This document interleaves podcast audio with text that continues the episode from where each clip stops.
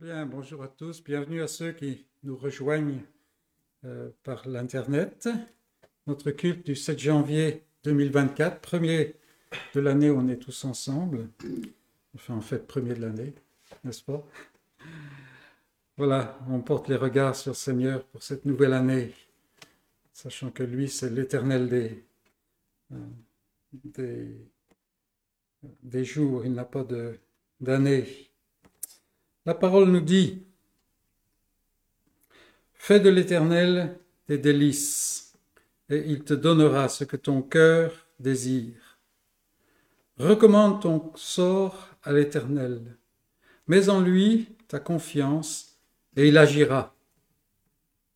Il fera paraître la justice, ta justice, comme la lumière, et ton droit comme le soleil à son midi. Et c'est la parole de Dieu. Pour ceux qui prennent des notes, c'est le psaume 37, versets 4 à 6. Et je vous invite à, nous courber devant le Seigneur. Seigneur notre Dieu, au début de ce temps ensemble, nous nous tournons vers toi, car tu es celui qui est au centre de tout. Tu es celui qui est le Créateur éternel. Tu es celui qui n'a ni commencement de jour ni fin de vie, une chose que nous ne pouvons pas même comprendre. Et Seigneur, c'est toi qui, en Jésus-Christ, te manifeste comme un Dieu de grâce. Et nous avons besoin de grâce, Seigneur. Nous venons devant toi avec tous nos problèmes, toutes nos difficultés, avec nous-mêmes, remplis de tant de choses qui sont attachées à la terre, alors que toi tu es au ciel. Tu fais ce que tu veux. Tu es souverain. Et nous nous courbons devant toi. Nous te demandons, Seigneur, que tu nous donnes pendant ce temps où nous sommes ensemble, de pouvoir adorer ton nom. Tout en nous, par nature, nous oppose à cela. Et nous avons besoin de ton Saint-Esprit. Que tu envoies ton Saint-Esprit pour nous recouvrir, pour pouvoir adorer ton nom de notre cœur pour pouvoir louer ta grandeur et ta grâce. Mais en Jésus-Christ, tu es toi qui es le Dieu qui siège au-dessus des cieux, en Jésus-Christ, tu t'es rendu proche. Tu t'es fait, tu es venu parmi nous. En lui, tu es Emmanuel. Et Seigneur, nous avons cette assurance que, au travers de la personne de ce Messie au travers de son œuvre, une œuvre accomplie, réussie, achevée et victorieuse. Seigneur, nous avons, nous sommes dégagés par la foi de toute condamnation, car tu es un Dieu de grâce. Fais-nous grâce, Seigneur, dans ce temps ensemble. Donne-nous d'entendre ta voix. Donne à nos cœurs de euh, danser dans l'allégresse malgré les difficultés que le monde euh, met sur nos épaules. Seigneur, donne-nous de grandir dans la ressemblance de Jésus-Christ, d'être euh, équipés par ton Saint-Esprit pour marcher dans tes voies, pour faire ta volonté, car Seigneur, nous avons besoin de toute ta grâce pour cela. C'est en Christ, Seigneur, que nous nous plaçons devant toi. Amen notre premier cantique ce matin est le numéro 88 dans nos livres de cantiques. Je crois au Dieu vivant, une doxologie qui est tout à fait euh, appropriée pour ce début de culte, ce début d'année. Je crois au Dieu vivant, des cieux le Créateur. Je crois au Fils de Dieu, Jésus, le seul Sauveur. Je crois au Saint-Esprit, le grand consolateur numéro 88.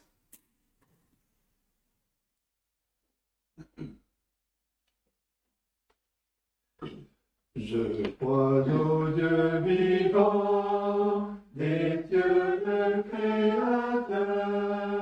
Je crois qu'il est le Tout-Puissant, le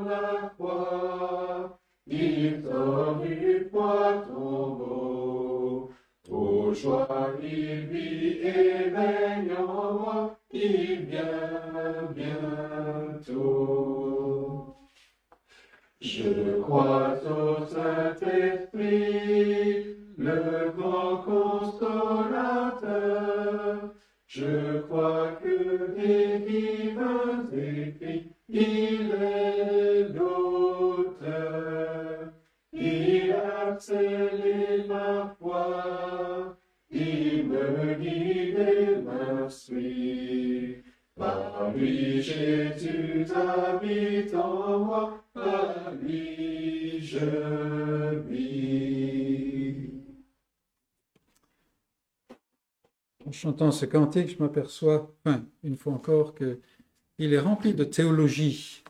Et ça vaut peut-être le coup, quand on passe un moment à se recueillir pendant la journée, de venir à un cantique comme ça et de réfléchir, d'essayer de trouver toutes les, euh, toutes les doctrines qui sont enchâssées dans ces mots. C'est assez remarquable, en fait. Allons dans la parole de Dieu dans l'Ancien Testament. Je vous invite à ouvrir euh, dans le livre des psaumes, psaume 122. C'est un des cantiques des degrés, c'est-à-dire que il y avait toute une série de psaumes qui étaient chantés chaque année euh, par les pèlerins qui venaient, selon que la loi de l'Éternel le demandait, qui venaient à Jérusalem, tout au moins au temple, quand il y a eu le temple, là c'était au tabernacle, et il fallait monter dans Jérusalem. Et il y avait des, euh, on dirait des stations, des, peut-être des, des étapes. Et à chaque étape, on chantait, ou on psalmodiait plutôt, un, comment, un psaume. Et dans ce groupe de psaumes, donc on a le psaume 122 qui est important. Et on, peut imaginer les Israélites qui viennent de leur, de leur, de leur campagne, de leur brousse, euh, et qui se, tout d'un coup, ils se, ils se retrouvent. Et ce qui les rassemble, en fait, ce qui fait une nation qui est unie, c'est le fait de la grâce de Dieu, l'alliance de la grâce de Dieu. Psaume 122. Je suis dans la joie quand on me dit Allons à la maison de l'Éternel. Nos pieds s'arrêtent dans tes portes, Jérusalem. Jérusalem, tu es bâtie comme une ville dont les parties sont liées ensemble. C'est là que montent les tribus, les tribus de l'Éternel, selon la loi d'Israël, pour louer le nom de l'Éternel. Car là sont les trônes pour la justice, les trônes de la maison de David. Demandez la paix de Jérusalem. Que ceux qui t'aiment jouissent du repos. Que la paix soit dans tes murs et la tranquillité dans tes palais. À cause de mes frères et de mes amis, je désire la paix dans ton sein. À cause de la maison de l'Éternel notre Dieu, je fais des vœux pour ton bonheur. C'est la parole de Dieu. Et dans ce psaume, David, inspiré, nous montre, et c'est quelque chose qu'on retire surtout dans l'Ancien Testament, mais quand on le voit dans l'Ancien Testament et qu'on passe dans le Nouveau, on le relève aussi le côté communautaire de l'alliance. Euh, et aujourd'hui, euh, il me semble, quand j'écoute un peu en général dans le milieu évangélique, on a plutôt une insistance sur le côté individuel, individualiste du salut. Mais Dieu a une alliance qui concerne un peuple, une famille, des tribus ici. Et euh, bien sûr, c'était jamais euh, tout, rose entre les diverses tribus d'Israël, mais il y a ce côté communautaire. Et le fait que l'Israélite, là, il a, sa, grande force c'était de se retrouver dans ce peuple de l'Alliance. Et on, on, a ce, sentiment-là qu'il a, il a cette grande joie. Enfin, il a la possibilité d'aller à Jérusalem et de rencontrer les autres et ensemble d'adorer l'Éternel. Et l'Éternel, on se rappelle, c'est pas n'importe quel Dieu, c'est l'Éternel, c'est le Dieu de l'alliance. C'est Yahvé, celui qui s'est révélé à Moïse, n'est-ce pas, dans le, le buisson ardent, et qui s'était révélé déjà à Abraham, celui qui vient dans sa grâce à celui qui est passé d'âge même, mais qui lui donne une promesse et qui réalise la promesse avec lui. Même chose pour nous. Nous venons euh, devant ce Dieu qui en fait a fait pour nous ce que nous ne pouvons pas faire. Il a apporté le salut. Mais c'est ce côté communautaire qui est important. Et, lisez l'Ancien Testament, vous allez le voir continuellement, euh, juste simplement à, brûle pour point. Euh, Daniel. Daniel qui est un, homme qui n'a pas besoin des autres, franchement, parce que c'est un, un, croyant hors pair, un des rares hommes qui, dans la Bible, euh, ne reçoit pas de, comment, de, commentaires négatifs. Eh bien, David, euh, Daniel comprend la parole de Dieu, vous vous rappelez, hein, à partir de Jérémie, et qu'est-ce qu'il fait tout de suite? Tout de suite, il se met en prière pour son peuple, pour son peuple, parce que c'est le peuple de l'Éternel. C'est très important ça. Gardons ces choses à l'esprit, n'est-ce pas? Et je propose que nous chantions maintenant le numéro 70.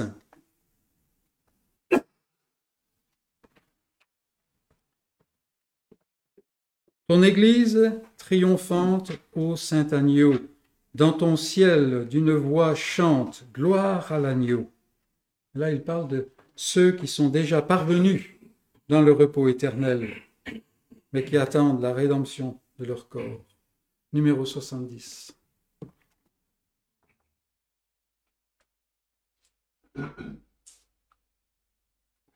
Ton église triomphante, ô saint agneau, dans ton ciel d'une voix chante, gloire à l'agneau. À lui le sceptre et à lui l'entente la couronne, que ce chant toujours résonne, gloire à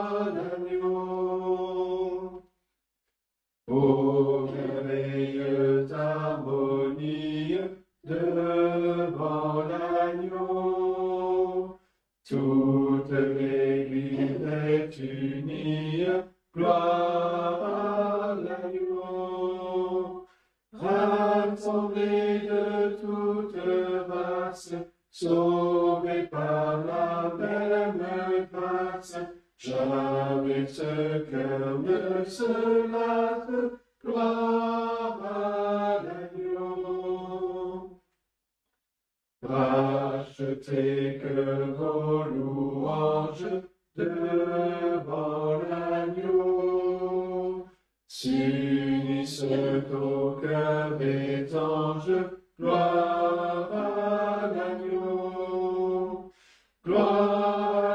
sainte victime, son sang notre crime, et nous sauva de l'abîme, gloire à l'agneau.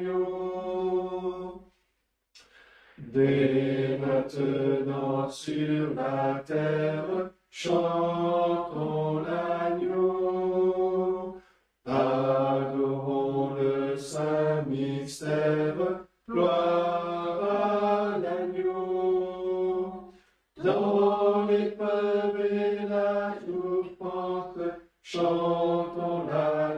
douce espérance de l'entière délivrance, gloire à l'agneau.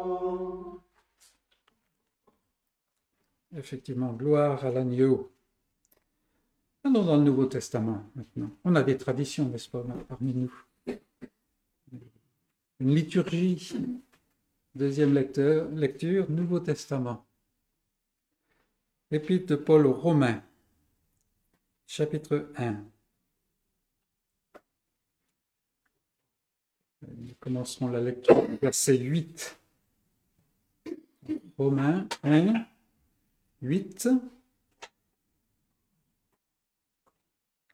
Je rends d'abord grâce à mon Dieu par Jésus-Christ au sujet de vous tous, de ce que votre foi est renommée dans le monde entier.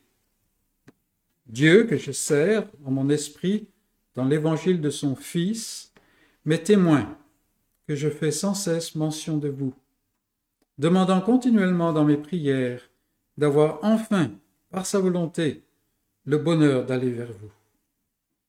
Car je désire vous voir pour vous communiquer quelques dons spirituels afin que vous soyez affermis, ou plutôt, afin que nous soyons encouragés ensemble au milieu de vous par la foi qui nous est commune, à vous et à moi. Je ne veux pas vous laisser ignorant, Père, que j'ai souvent formé le projet d'aller vous voir afin de recueillir quelques fruits parmi vous, comme parmi les autres nations. Mais j'en ai été empêché jusqu'ici. Je me dois aux Grecs et aux barbares, aux non-Grecs, n'est-ce pas, aux savants et aux ignorants. Ainsi, j'ai un vif désir de vous annoncer aussi l'Évangile à vous qui êtes à Rome car je n'ai point honte de l'Évangile. C'est la puissance de Dieu pour le salut de quiconque croit, du juif premièrement, puis du grec, parce qu'en lui est révélée la justice de Dieu par la foi et pour la foi, selon qu'il est écrit, le juste vivra par la foi. Et là encore, c'est la parole de Dieu. Et Bien sûr, on a passé tout ce temps à faire l'étude dans les actes et on est maintenant tout à fait familier avec le fait que Paul est arrivé à Rome euh, bien longtemps, enfin pas bien longtemps après l'écriture de cette, la rédaction de cette lettre, mais quand même bien longtemps après le début de son, euh, de son ministère, n'est-ce pas? Il est arrivé à Rome, peut-être pas de la manière dont il l'avait imaginé, mais il était là et nous savons qu'il est resté un certain temps. Mais ici, on voit ce, désir de Paul de se retrouver avec les croyants, ceux dont il a entendu parler, il en a plusieurs qu'il connaît qui sont à Rome, n'est-ce pas? Des gens de choix. Il a ce, ce grand désir. Et en même temps, il a aussi cette conscience que le Seigneur lui a donné un rôle, une fonction dans l'Église, et il sait qu'à travers le message qu'il va apporter, le Seigneur va bénir ses croyants et le bénir lui aussi à la fois à travers le message, mais à travers la communion fraternelle. Et vous avez vu comment il se reprend. Euh, j'ai le désir euh, de vous communiquer quelques dons spirituels. Ça, il parle de ce, que le Seigneur lui a donné, en fait. Il n'est pas en train de, euh, comment, de se donner un titre, mais plutôt, ou plutôt que nous soyons encouragés ensemble. Et nous avons, là encore, cette dimension communautaire. Parce qu'on pourrait se dire, franchement, Paul, besoin de personne. Hein. Il est, il est autonome. Hein. Voilà un monsieur qui prie pour tout le monde. Est-ce que, mais lui-même demandait à ses, à ses petites églises de prier pour lui. Hein. Et là, il, a, il ressent le besoin d'être encouragé, d'être affermi ensemble, encouragé ensemble au milieu de vous par la foi qui nous est commune. Et je me rappelle, il y a des années, il y avait un, serviteur de Dieu je pense qu'il y a seulement une, autre personne que, Wendy et moi qui était présents à l'époque, qui venait nous rendre visite. On était un tout petit groupe, encore plus petit que maintenant.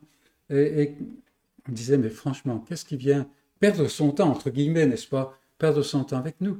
Mais il disait, en fait, non. Pour moi, c'est un encouragement énorme.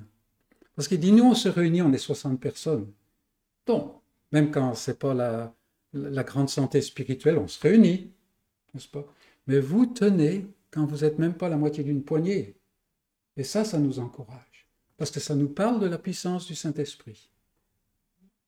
Ah, pour moi, c'était vraiment un, enseignement énorme que j'ai gardé depuis. Il y a quelque chose qui se passe dans l'Église, dans le, sein de l'Église, que rien d'autre ne peut faire. Donc nous sommes bénis, rien que par le fait d'être ensemble. Et ici, Paul Finalement, il est arrivé à, à, Rome et nous avons vu qu'il avait tout un ministère, un ministère spécial, nouveau pour lui, mais qu'il l'a accompli. Et, donc, euh, euh, nous, avons, nous voyons le cœur de cet apôtre ici, dans le début de cette lettre qui est tellement magistrale, n'est-ce pas? Donc, gardons ces choses à l'esprit. Et je vous invite maintenant à ouvrir le recueil de cantiques. Nous allons au 127.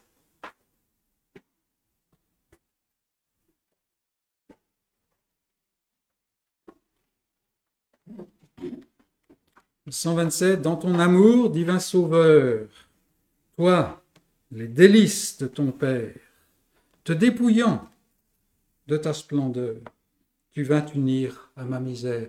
Et on entend les, accents, de, l'écho de euh, Hébreu 12, le début d'Hébreu 12. Euh, peut-être ça vous vient pas à l'esprit comme ça spontanément, mais où il est dit qu'en échange de la joie qui lui était réservée, il a méprisé l'ignominie de la croix. Et quelle était la, joie qui lui était réservée? C'est la joie dont parle Ésaïe, chapitre 53. Hein. Il rassasiera son regard du travail de, son, euh, de ses douleurs. Là, je ne cite pas mot pour mot, mais vous comprenez. Et c'est ça, en fait. Il a vu cette épouse alors qu'il allait à la croix. 127.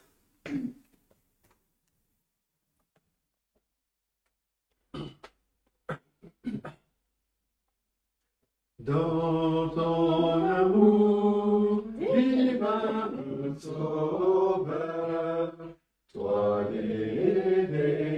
délices,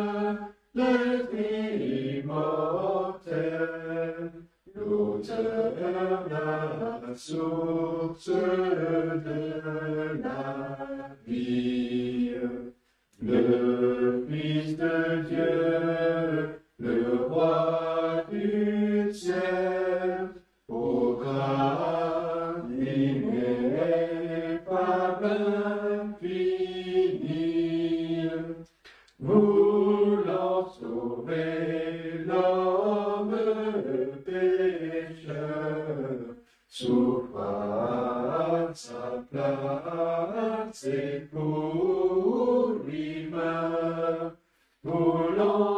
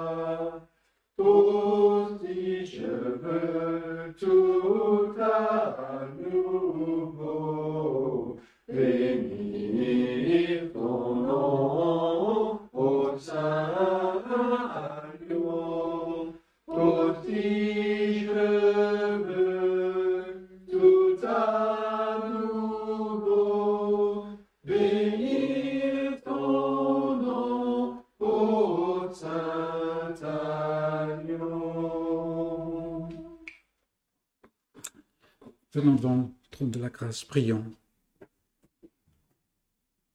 Seigneur notre Dieu, comme il est bon de pouvoir chanter ensemble les louanges de ton nom. Ton nom est merveilleux, ton nom est magnifique.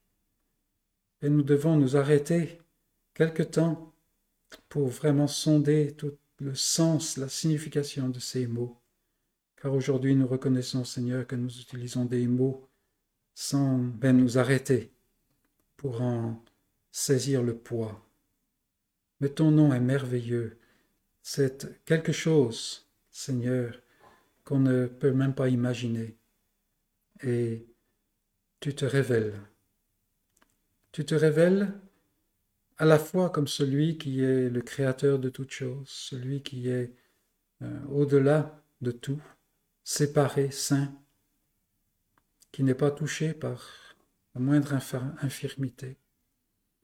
Mais aussi tu te révèles, Seigneur, par ton Fils.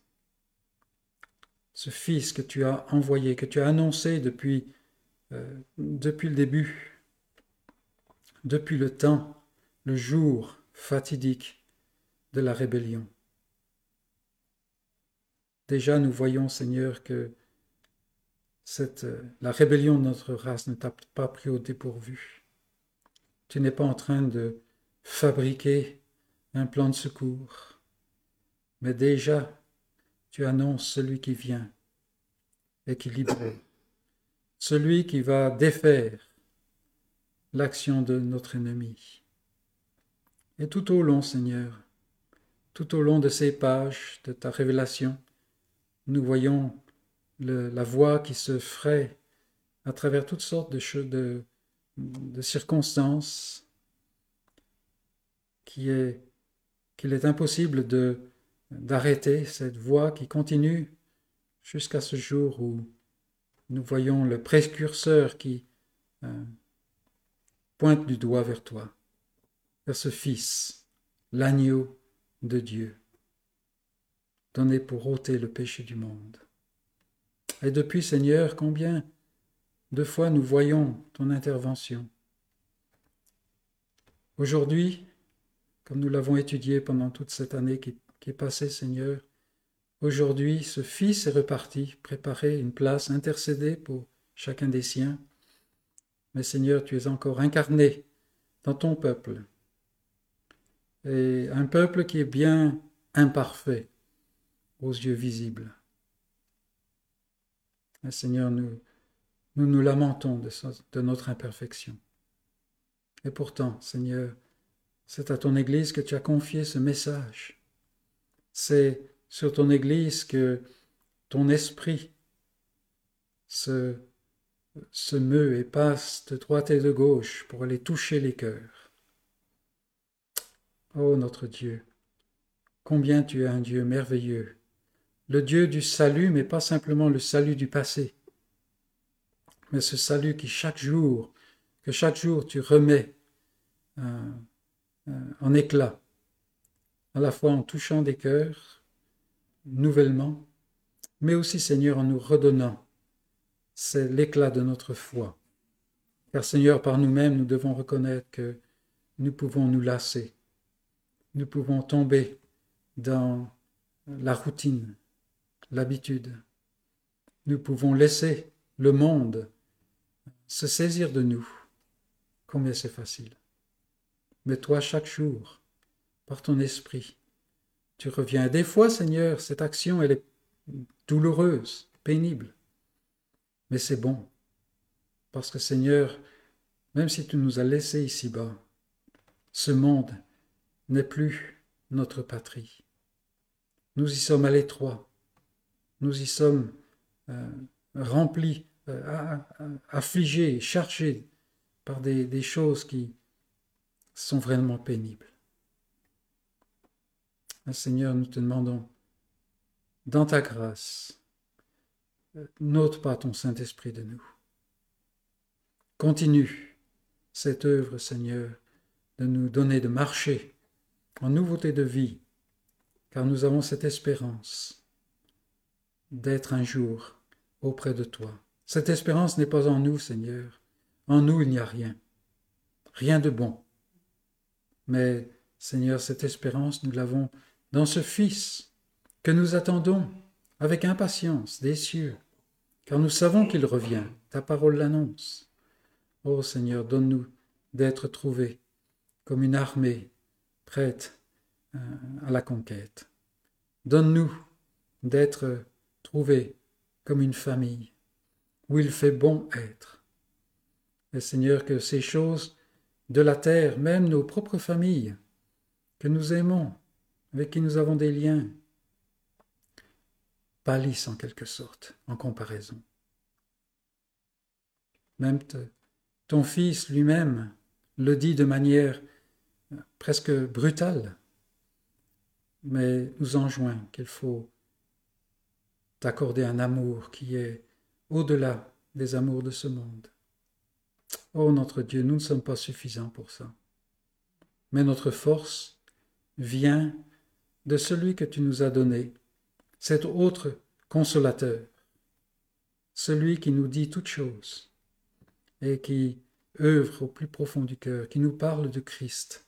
Et ce matin encore, alors que nous venons à ta parole d'une manière particulière, Seigneur, nous te prions que tu, par ton esprit, tu nous parles de Christ. Nous ne voulons pas entendre de la théologie euh, dans un sens. Nous ne voulons pas entendre euh, des choses techniques, des informations, Seigneur. Nous voulons entendre la voix de Christ. Et c'est pour cela que nous te supplions pour notre frère qui va se lever, de euh, le recouvrir de l'onction de ton esprit. Par lui-même, Seigneur, il peut faire beaucoup de choses, mais pas cela. Et que tu recouvres aussi chacun d'entre nous, afin que nos oreilles soient ouvertes. Car Seigneur, souvent, nous sommes distraits. Nous te prions cela pour nous-mêmes ici, mais nous te prions aussi cela pour toute ton Église. Tu nous as donné d'avoir des, antennes en quelque sorte qui euh, ont conscience de pas mal d'endroits où les gens, ton peuple va se réunir, où ta parole va être annoncée, où les saints seront affermis et les pécheurs confrontés avec le défi de ta grâce. Ô Seigneur, euh, manifeste-toi avec puissance aujourd'hui. Non pas la puissance que le monde recherche, mais la vraie puissance. Avec euh, manifeste-toi dans cette eau qui jaillit jusque dans la vie éternelle, qui bouillonne. Et donne-nous de cette eau, nous te prions. Sois avec chacun de tes enfants qui ploient sous des situations difficiles. Seigneur, ta parole nous dit que tu envoies le châtiment, tu envoies la discipline afin de euh, nous exercer. Et parce que nous sommes de ta famille, tu nous as adoptés. Seigneur, si nous ne le sommes pas, aie pitié de nous. Et en Jésus-Christ, révèle-toi, ouvre notre cœur, touche-nous à salut. Mais Seigneur, comme le, ton serviteur le psalmiste le disait autrefois, euh, sonde mon cœur, et vois si je suis sur une mauvaise voie. Seigneur, donne-moi de marcher dans la voie, la voie de la vie, la voie de la vérité. cette voie qui va vers toi. Notre Dieu, manifeste ta gloire parmi nous ce matin. Nous te le demandons, Jésus-Christ. Amen. Avant le message, nous allons chanter au 206. Enseigne-moi notre prière pour ce temps. 206. Enseigne-moi, Seigneur, enseigne-moi. Garde mon faible cœur, enseigne-moi. Que ce soit notre prière juste avant le message. 206.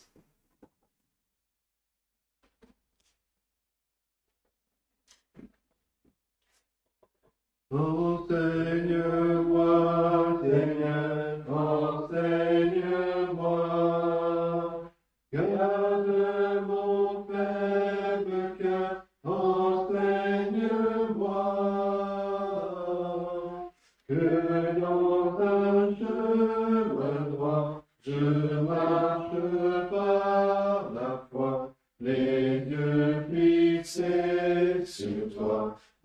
Enseigne-moi. Seigneur, dans la douleur, enseigne-moi. Sur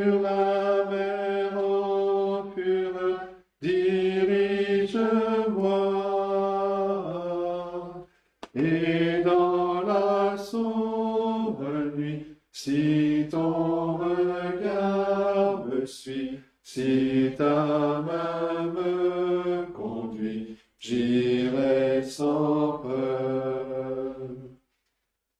Par ton esprit, Seigneur, enseigne-moi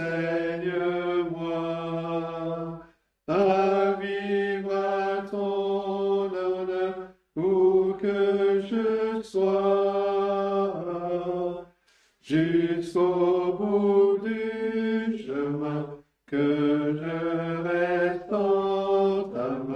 sois mon constant soutien, enseigne-moi.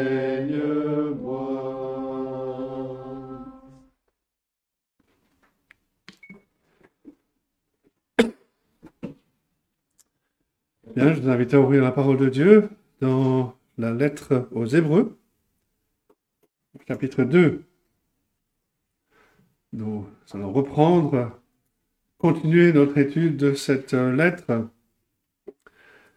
Dans le chapitre 1er, l'auteur nous a rappelé que Dieu a parlé, que le Seigneur Jésus-Christ est la révélation, la parole ultime euh, de Dieu, qu'il est le vrai prophète, le vrai sacrificateur, le véritable roi, qu'il est supérieur aux anges, qu'il règne euh, sur euh, toutes choses.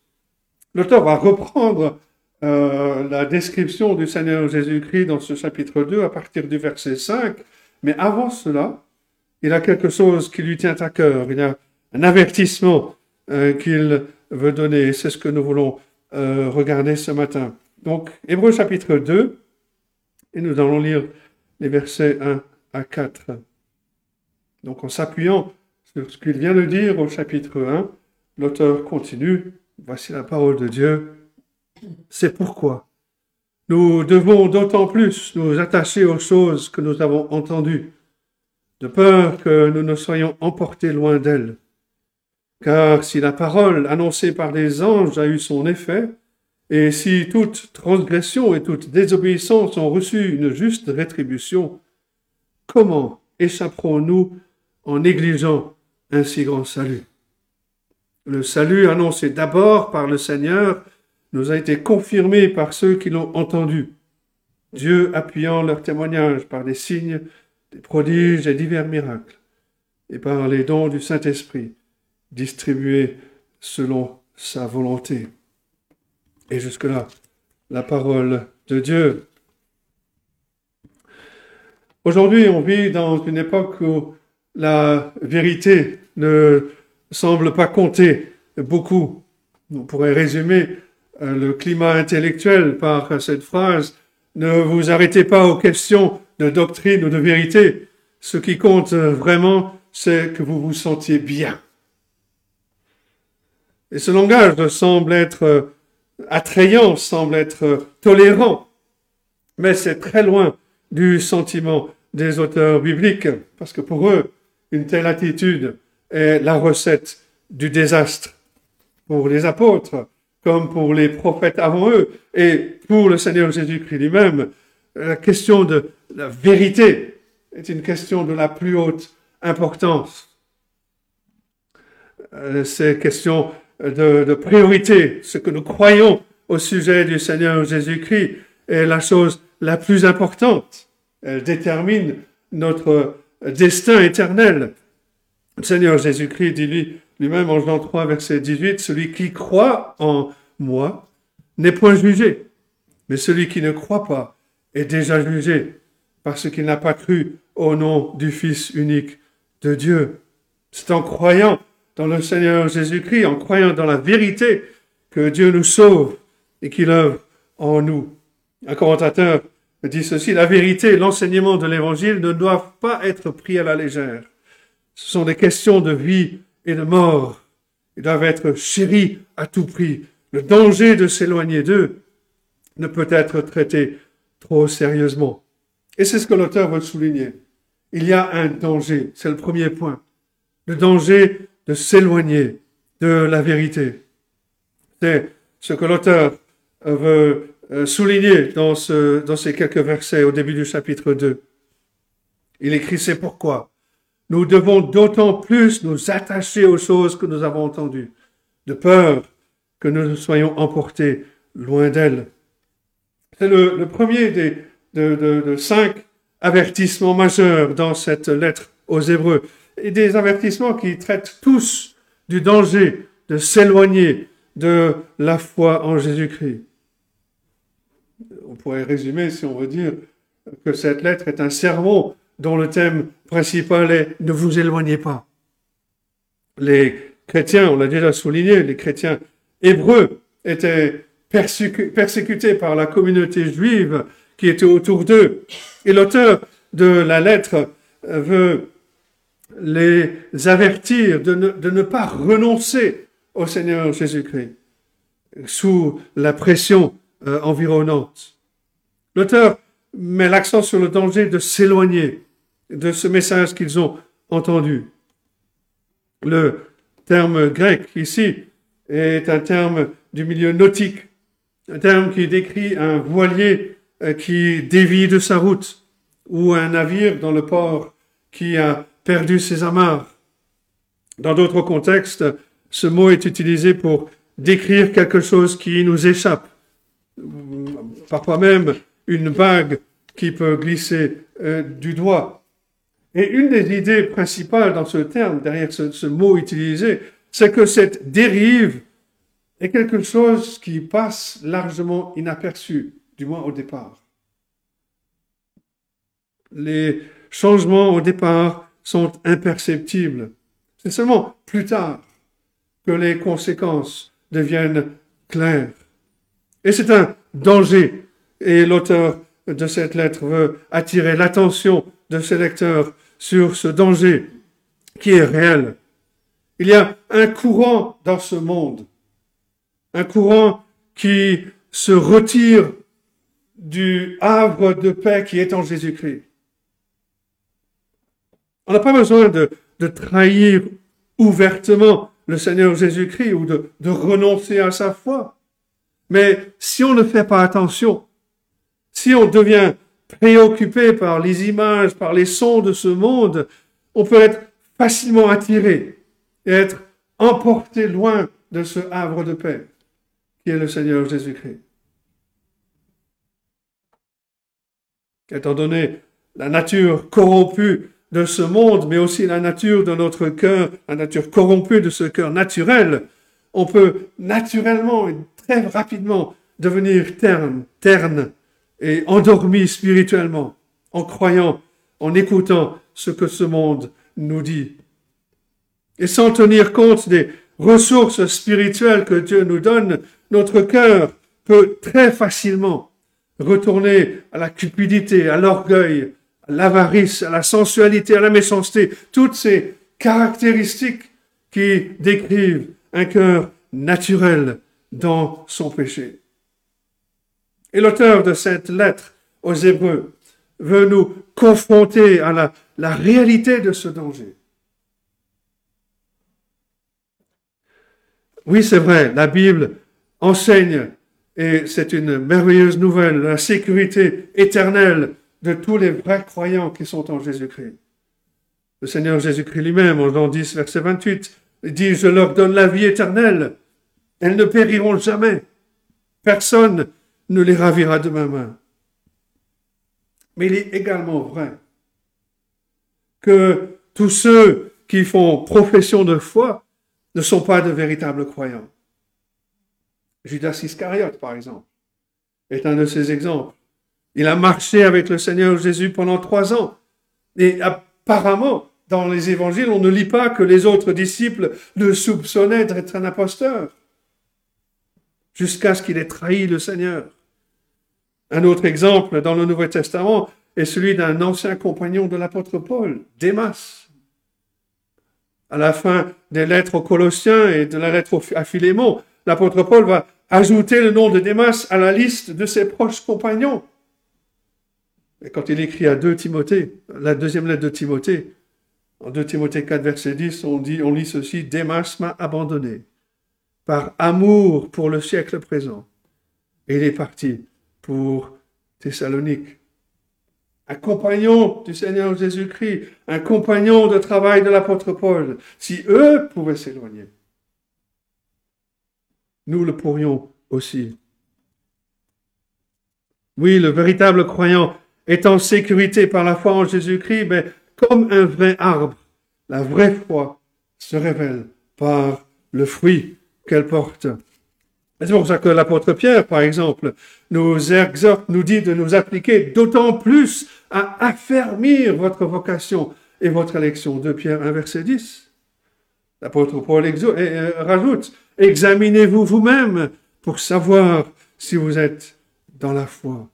De Corinthiens 13, verset 5. Les questions donc d'utiliser les ressources que Dieu nous donne pour porter du fruit, pour ne pas s'éloigner, parce qu'il y a ce danger. Et conscient de ce danger, l'apôtre, euh, l'auteur de cette lettre nous donne ce commandement, et c'est le deuxième point. Faites attention. Faites attention. C'est pourquoi nous devons d'autant plus nous attacher aux choses que nous avons entendues, de peur que nous ne soyons emportés loin d'elles. Les choses que nous avons entendues, c'est-à-dire l'évangile de la grâce de Dieu en Jésus-Christ, comme il nous l'a été présenté dans le chapitre premier. Le mot grec euh, qui est traduit par s'attacher ou prêter attention est un mot que on devrait euh, se rappeler facilement parce que phonétiquement, il ressemble à un vin pétillant italien. Prosecco. C'est un terme qui lui aussi vient du milieu nautique était utilisé pour désigner le fait de maintenir le cap ou de sécuriser une encre? L'auteur nous dit qu'il y a un danger, mais il nous dit qu'il y a aussi un remède. Pour éviter de dévier de la route, il faut tenir la barre du navire. Pour éviter d'être emporté avec le courant, il faut consolider l'encre qu'elle soit sécurisée. S'éloigner est quelque chose qui se fait sans grand effort de notre part. Garder le cap, c'est tout son contraire. Ça exige une diligence constante. Euh, l'auteur C.S. Lewis était perspicace quand elle a écrit dans son livre Les fondements du christianisme. Il écrit ceci, il faut continuellement nous rappeler ce que nous croyons. Ni cette croyance, ni aucune autre ne restera automatiquement vivante dans votre esprit. Elle doit être nourrie. En fait, si vous examinez une centaine de personnes qui avaient perdu leur foi dans le christianisme, je me demande combien d'entre elles en auraient été dissuadées par des arguments honnêtes. N'est-ce pas le cas que la plupart des gens s'éloignent, tout simplement? Et le Nouveau Testament décrit la vie de foi comme un combat, une course, comme un champ dans lequel un agriculteur travaille. L'apôtre Paul lui-même, dans ses lettres, il parle de, il utilise les termes, je continue, je poursuis, je m'efforce, je me bats. Quand il s'agit du passé de notre salut, c'est-à-dire ce qui est accompli, ce qui est terminé, ce qui est assuré, à savoir notre justification par la foi en Jésus-Christ, il n'y a pas de place pour les œuvres.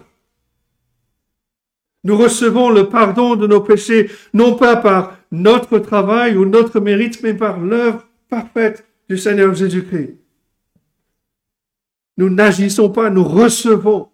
Nous nous reposons sur l'œuvre du salut du Seigneur, que le Seigneur Jésus-Christ a accompli pour nous. Mais ça ne s'arrête pas là. Il y a la croissance, il y a la vie, il y a le fait de grandir. Un auteur, J.C. Ryan, a écrit un chef-d'œuvre sur la vie chrétienne qui s'intitule tout simplement Holiness, sainteté. Et il dit ceci, je n'hésiterai jamais à affirmer ma conviction qu'il n'y a pas de gain spirituel sans douleur.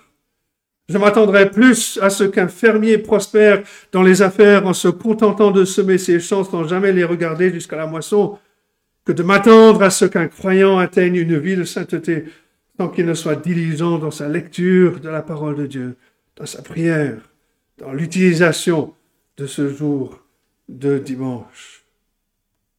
Le moyen particulier de sécurité, de croissance sur lequel l'auteur de cette lettre aux Hébreux veut que nous nous concentrions, l'évangile.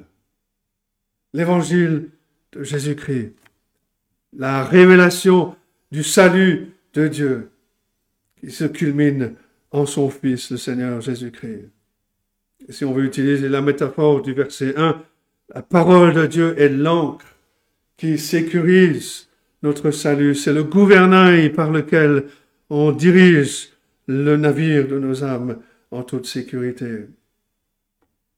Et cela nous amène au troisième point, sanctifié par la vérité.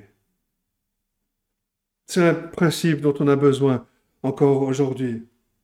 Les gens cherchent un pouvoir de la part de Dieu pour changer leur vie, pour les assurer du salut. Beaucoup de personnes qui se disent chrétiennes semblent avoir l'intention d'utiliser toutes les méthodes sauf celle qui est mise en évidence pour nous à travers la Bible, y compris dans ce passage, c'est-à-dire l'étude diligente, la compréhension de la parole de Dieu. Ce que nous avons entendu. Beaucoup de gens cherchent à se rapprocher de Dieu par une expérience émotionnelle intense.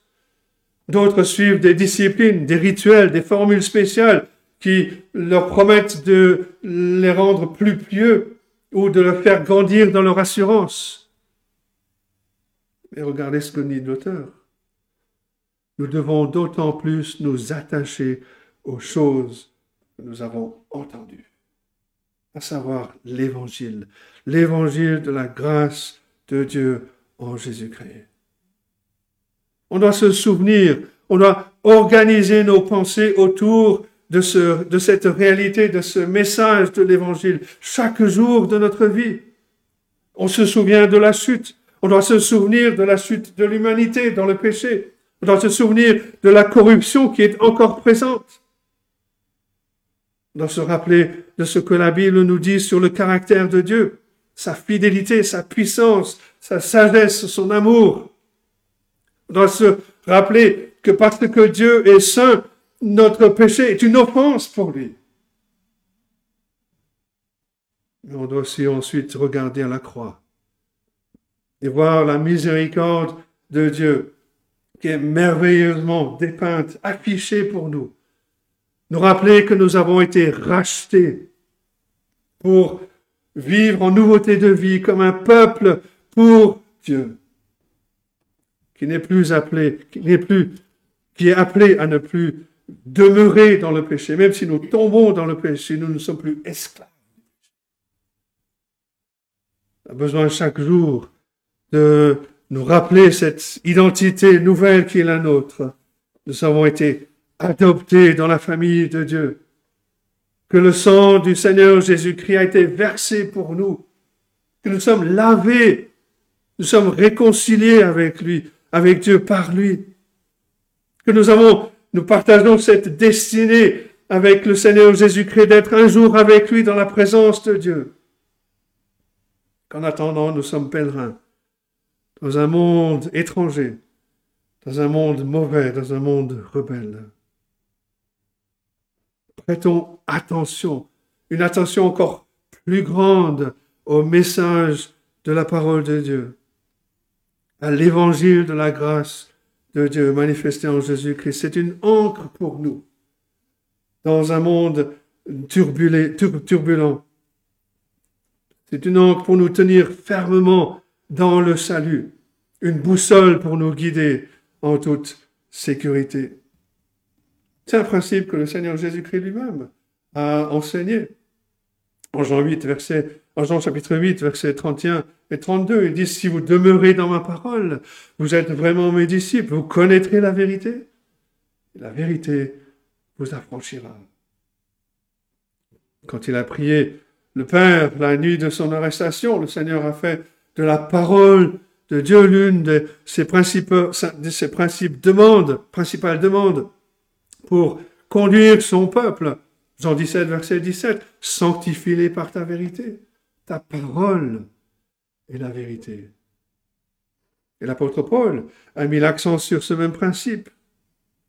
Sa grande exposition de la doctrine chrétienne dans la lettre aux Romains se tourne vers son application dans le chapitre 12. Il commence par exhorter les croyants à offrir leur vie à Dieu en reconnaissance. Mais comment, euh, comment vivre pour Dieu? Et l'apôtre Paul parle de l'effet transformateur de la parole de Dieu. Romains 12, verset 2, ne vous conformez pas au siècle présent, mais soyez transformés par le renouvellement de l'intelligence, afin que vous discerniez quelle est la volonté de Dieu, ce qui est bon, agréable et parfait. Le commentateur résume ce passage en disant, ceci c'est la parole de Dieu qui peut établir le chrétien, lui donner la force de vaincre les forces anciennes et de vivre la vie nouvelle. Ça ne peut jamais se faire autrement. Vous ne pouvez pas, même pas trouver un seul chrétien sur cette terre qui s'est développé en force et en sagesse par tout autre moyen que l'étude et la méditation de la parole de Dieu. Si nous voulons tenir ferme dans la vérité, si nous voulons avancer dans la foi, nous devons devenir, être les gens du livre, les gens de la Bible, en accordant une attention toute particulière à ce message de la grâce de Dieu en Jésus-Christ tous les jours de notre vie. Attachons-nous aux choses que nous avons entendues, de peur que nous ne soyons emportés loin d'elles. Le verset 1 est le verset clé. Il y a un avertissement et un commandement. Les versets 2 à 4 viennent apporter un soutien ils expliquent pourquoi cette exhortation doit être prise au sérieux. Il y a un soutien négatif et un soutien positif. C'est là le quatrième point. Deux raisons. Deux raisons de faire attention. Tout d'abord, il y a ce qu'on appellerait un soutien négatif. On a dans les versets 2 le début du verset 3, car si la parole annoncée par des anges a eu son effet, si toute transgression et toute désobéissance ont reçu une juste rétribution, comment échapperons-nous en négligeant un si grand salut C'est un argument du, du plus petit au plus grand. L'ancienne alliance devait être prise au sérieux, même si, comme on l'a vu au chapitre 1, elle a été prononcée par des anges et elle est subordonnée à la nouvelle alliance. Mais l'ancienne alliance est une alliance valide exécutoire, et comme l'auteur nous le rappelle, toute transgression, toute désobéissance ont reçu une juste rétribution.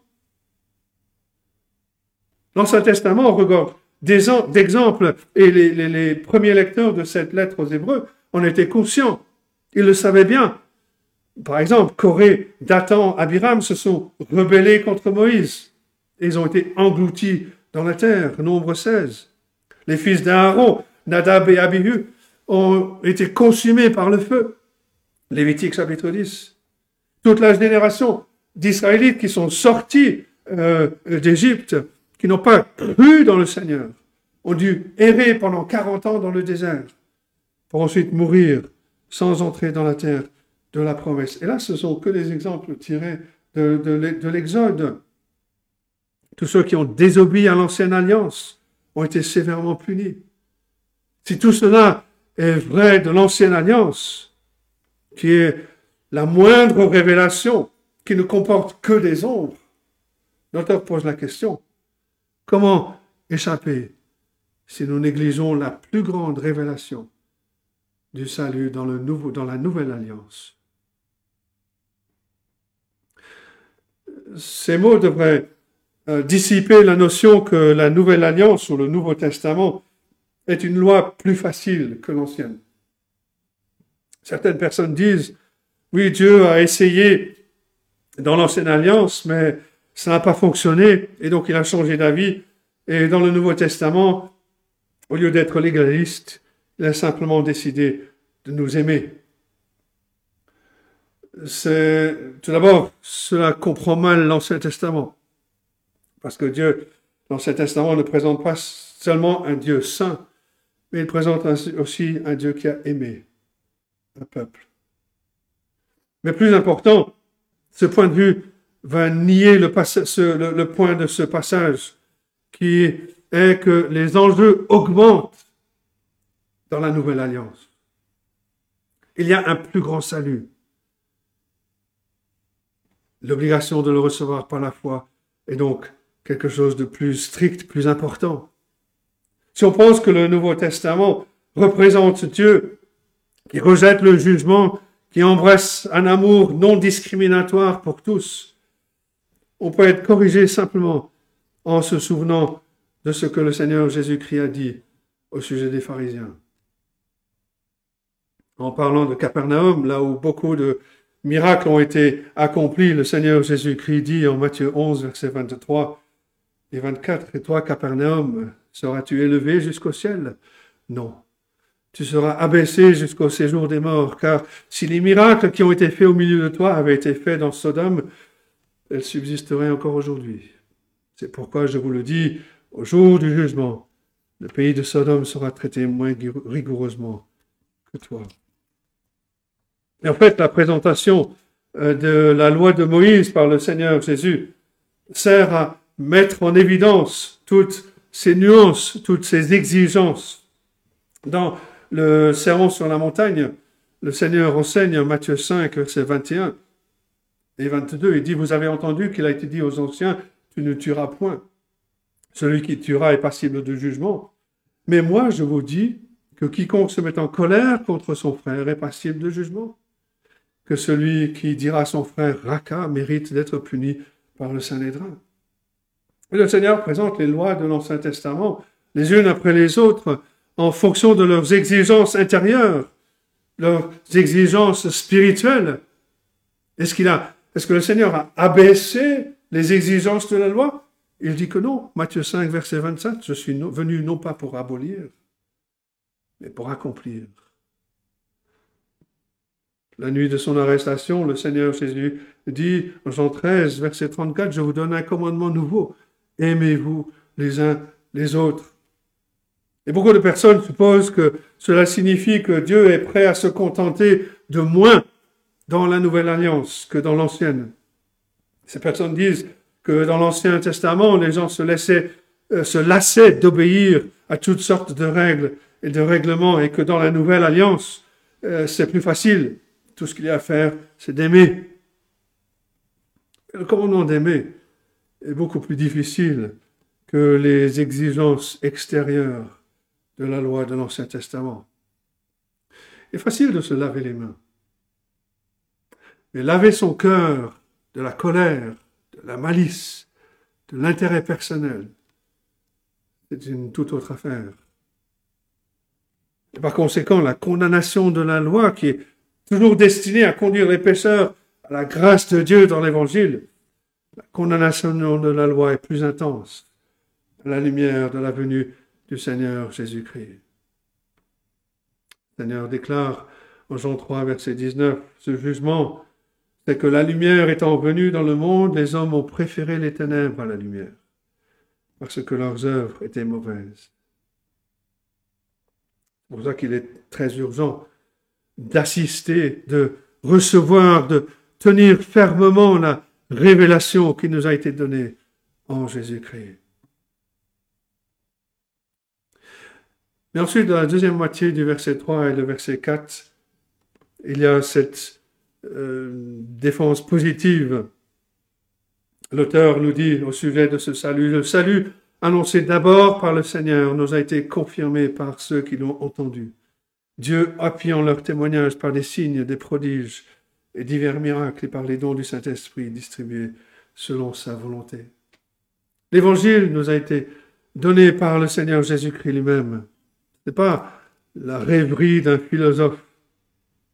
Euh, ce n'est pas la diatribe d'un despote terrestre ou les notions d'un gourou sentimental. Non, c'est le message du Fils de Dieu que le Père a envoyé dans ce monde et qui est venu dans ce monde pour être le sauveur de son peuple, de tous ceux qui croient. C'est ce que nous avons vu dans les premiers versets de cette lettre. Chapitre 1, verset 1.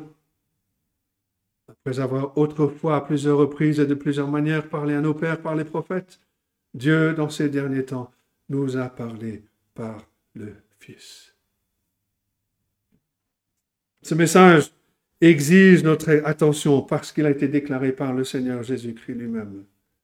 Il déclare un salut qui est offert gratuitement à tous ceux qui croient.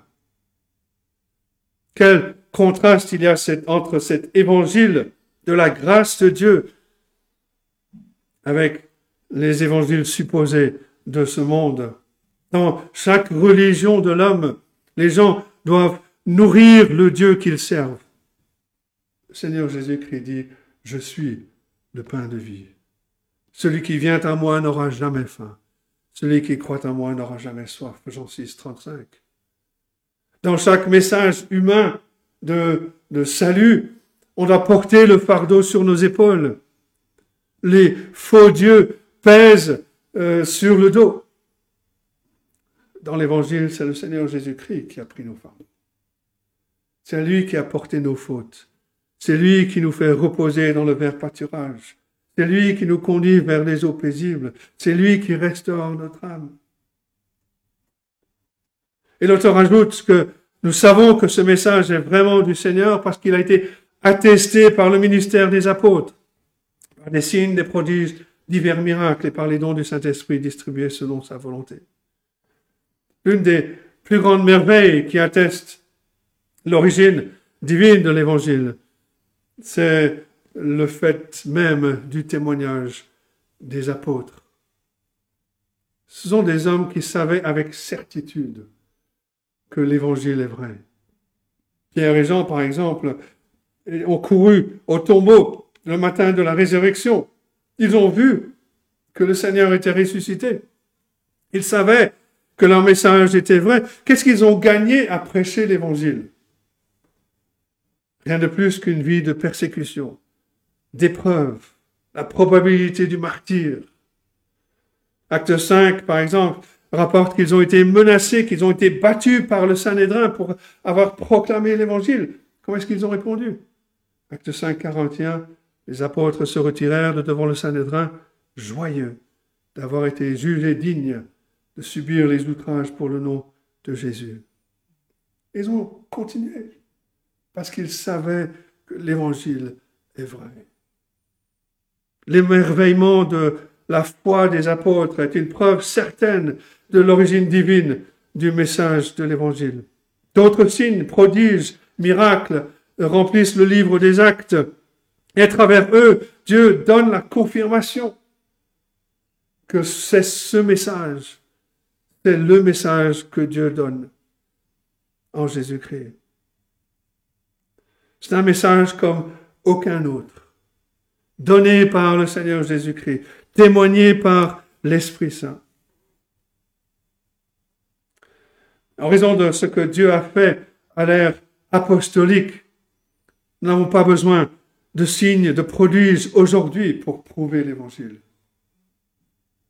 L'auteur de cette lettre aux, aux, Hébreux parle de cette attestation au présent. Dieu a appuyé leur témoignage par des signes et des prodiges. Nous avons déjà reçu les preuves nécessaires pour croire en l'évangile. Elle a été donnée par le Seigneur lui-même. Elle a été pleinement attestée par le ministère des apôtres. C'est pourquoi nous devons d'autant plus nous attacher aux choses que nous avons entendues, de peur que nous soyons emportés loin d'elles. Ce sont des, ces mots sont aussi pertinents aujourd'hui que lorsqu'ils ont été écrits. Nous devrions craindre d'être éloignés de l'encre de la parole de Dieu, d'avoir une autre main sur la barre de nos vies que la main du capitaine, ce capitaine de notre salut, qui parle, qui nous révèle Dieu et le salut qu'il est venu accomplir. Et pour terminer, un dernier point. On pourrait intituler Un miracle moderne. L'auteur de cette lettre aux Hébreux dit que Dieu a attesté l'évangile à l'ère apostolique par les signes, des prodiges et des miracles. On ne devrait pas chercher des signes et des prodiges aujourd'hui, mais il y a un miracle qui se produit dans la vie de ceux qui tiennent fermement à l'évangile, au message de la parole de Dieu. C'est le miracle d'une vie transformée. Le miracle d'une vie changée, un esprit changé, un cœur changé, des attitudes changées, des comportements changés, changés pour ressembler davantage au Fils de Dieu, au Seigneur Jésus-Christ. Et c'est la merveille par laquelle Dieu recommande sa parole au monde aujourd'hui. Un peuple qui est sanctifié par la vérité, qui est purifié, qui est rendu de plus en qui est rendu saint, qui est ancré dans la paix avec Dieu, qui est dynamisé dans l'amour fraternel les uns pour les autres. C'est la vie éternelle qui commence aujourd'hui dans le cœur de ceux qui croient au Seigneur Jésus-Christ. Et Dieu utilisera ce miracle de notre vie, cette vie qu'il a lui-même transformée. Il utilisera ce miracle pour recommander son message de réconciliation aux autres. Alors veillons. Attachons-nous aux choses que nous avons entendues. Attachons-nous à l'évangile de la grâce de Dieu en Jésus-Christ, afin de ne pas suivre toutes les dérives de ce monde, afin de ne pas écouter les voix de la religion, mais afin d'être des lumières, des panneaux indicateurs qui annoncent que la paix, la réconciliation avec Dieu est par la foi seule en Jésus-Christ seul. Veillons, attachons-nous aux choses que nous avons entendues, l'évangile de la grâce de Dieu en Jésus-Christ, de peur que nous soyons emportés loin d'elle. Que Dieu nous aide à saisir, à comprendre ces choses et qu'il bénisse sa parole dans nos cœurs. Amen.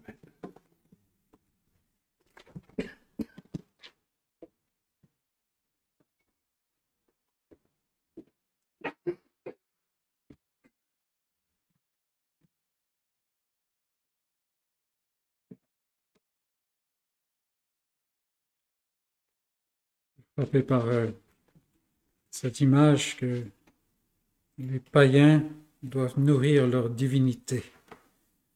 Jésus-Christ est le pain de vie. Chantons pour terminer notre culte au 257. C'est toi, Jésus, que recherche mon âme. À te trouver se borne mes souhaits. Ce soit notre prière de fin de culte. 257.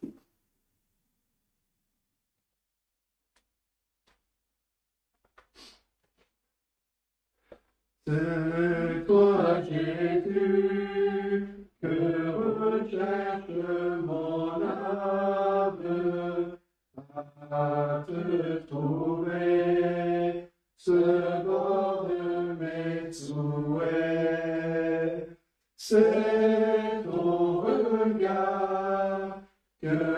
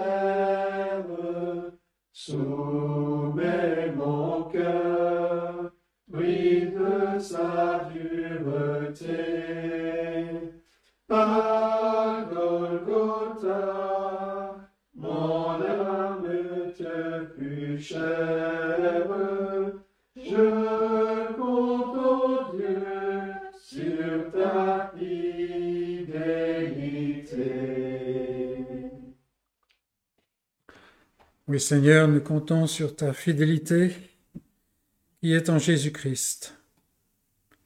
Seigneur, celui que tu as annoncé depuis longtemps, que tu as envoyé, que tu as offert en sacrifice, que tu as ressuscité pour notre justification, et qui est maintenant auprès de toi pour intercéder. Seigneur, c'est lui que nous, c'est sous sa protection que nous voulons nous réfugier. Et donne-nous, Seigneur, dans les jours qui viennent, de ruminer ces choses que nous avons entendues. Tu nous as donné des outils par lesquels, quand notre esprit oublieux nous afflige, Seigneur, nous pouvons revenir à ces paroles. Donne-nous, Seigneur, de méditer ta parole continuellement et de nous réjouir de ce que tu fais au milieu de ton peuple. Cette œuvre de Jésus-Christ qui aujourd'hui est manifestée par ceux que tu as transformés. Sois avec nous, notre Dieu, et glorifie ton nom parmi ton peuple, en Jésus-Christ. Amen. Notre culte est terminé. Bon dimanche, bonne semaine à tous.